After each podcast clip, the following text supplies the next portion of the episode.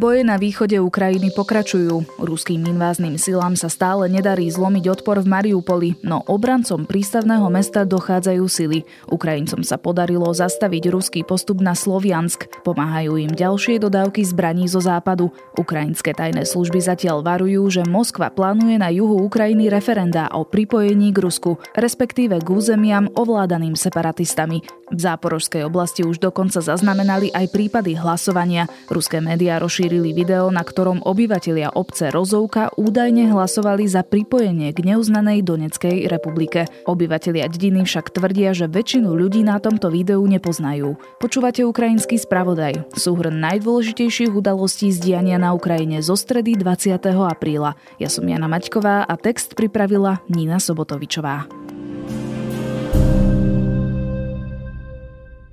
Ukrajinskí vojaci zastavili postup ruských síl z mesta Izium na severovýchode Ukrajiny smerom na nedaleký Sloviansk. Oznámil to v stredu Oleksij Arestovič, poradca šéfa ukrajinskej prezidentskej kancelárie. Panujú obavy, že pre dlhodobý nedostatok humanitárnej pomoci čaká obyvateľov mesta Izium rovnaký osud ako obyvateľov mesta Buča v Kievskej oblasti, kde je Rusko obvinené z vojnových zločinov, uvádza BBC. Pri Iziume sa vytrvalo bojuje už niekoľko týždňov. Ľudia, ktorým sa podarí podarilo z mesta utiecť, hovoria, že Izium je na pokraji humanitárnej katastrofy. Podľa ukrajinských úradov zostáva v okupovanom meste približne 10 až 15 tisíc civilistov, ktorí tvrdia, že až 80% všetkých obytných domov v meste skončilo v troskách.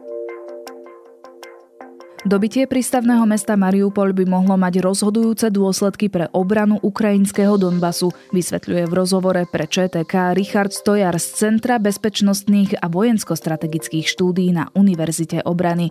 Ruská strana by v Donbase podľa neho mohla následne nasadiť približne 12 tisíc vojakov, ktorých na seba zatiaľ viažú ukrajinskí obrancovia Mariupola. Mesto má však pre obe strany strategický a symbolický význam, hodnotí Stojar. Polmiliónové mesto ešte stále vzdoruje funguje, no po 8 týždňoch mohutnej ruskej paľby obrancom mesta dochádzajú kapacity. Poslednou baštou ukrajinskej armády v obliehanom Mariupole je mohutný komplex oceliarne Azovstal.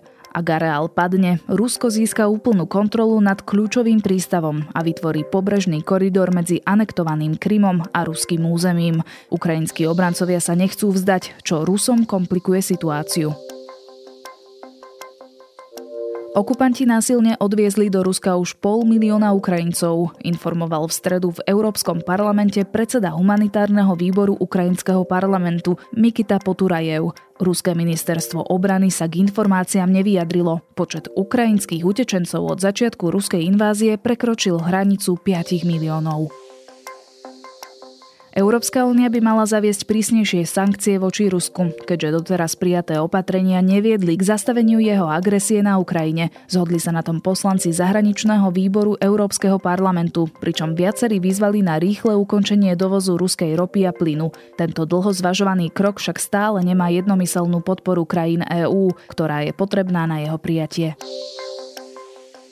Početné svedectvá potvrdzujú, že ruskí vojaci na Ukrajine vykradajú domy v okupovaných oblastiach. Po správach aj záznamoch, ktoré dokumentujú, ako vojaci posielajú nakradnuté predmety poštou do Ruska, pribudol ďalší dôkaz. Prišiel s ním kievčan Vitalij Semenec. Majiteľ malej logistickej spoločnosti sledoval pohyb ruských vojakov po Ukrajine vďaka svojim bezdrôtovým Bluetooth slúchadlám, ktoré mu ukradli ruskí vojaci. Jeho príbeh priniesol reportér Českého rozhlasu, ktorý sa s Vitaliom stretol v Kieve. Kieve. Keď sa Vitalí pred tromi dňami vrátil domov, zistil, že ruskí okupanti jeho byt zdemolovali a vyrabovali. Zmizla predovšetkým elektronika. Chcel som skontrolovať, či niekde nájdem svoje slúchadlá. Viem, že je možné ich vyhľadať prostredníctvom aplikácie. Prekvapilo ma, že neboli ani doma, ani na Ukrajine, ale v Rusku, uviedol Vitalí. Pešie útvary pochodujú, tanky sa preháňajú po areáli so vstýčenými hlavňami a MIGy zatiaľ precvičujú formácie, pri ktorej vo vzduchu znázorňujú písmeno Z, symbol ruskej invázie na Ukrajinu. Takto vyzeral prvý nácvik slávnostnej vojenskej prehliadky, ktorú Rusko každoročne usporadúva 9. mája. Výročie porážky nacistického Nemecka je v Rusku dôvodom na veľkolepé oslavy, ktorých súčasťou je aj tradičná vojenská prehliadka na Moskovskom červenom námestí. Rusi celý čas žijú v tom, že sovietský zväz porazil nacistov, no absolútne opomínajú skutočnosť, že proti nacistom bojovali aj západní spojenci. Uviedol pre SME Jiří Just, český publicista, ktorý 15 rokov žije v Moskve. Podiel západu na porážke hitlerovského Nemecka však nebude jediným, čo bude Rusko pri tohto ročnej prehliadke ignorovať. Rovnako nezohľadní ani skutočnosť, že Rusko od svojho agresívneho vpádu na Ukrajinu stratilo v bojoch tisícky mužov, stovky tankov, lietadiel, vrtulníkov, približne 2000 obrnených vozidiel a niekoľko vojnových lodí. Kremel o svojich stratách na Ukrajine mlčí. Počuli ste ukrajinský spravodaj, súhrn toho najdôležitejšieho zdiania na Ukrajine zo stredy 20. apríla. Počujeme sa opäť zajtra podvečer.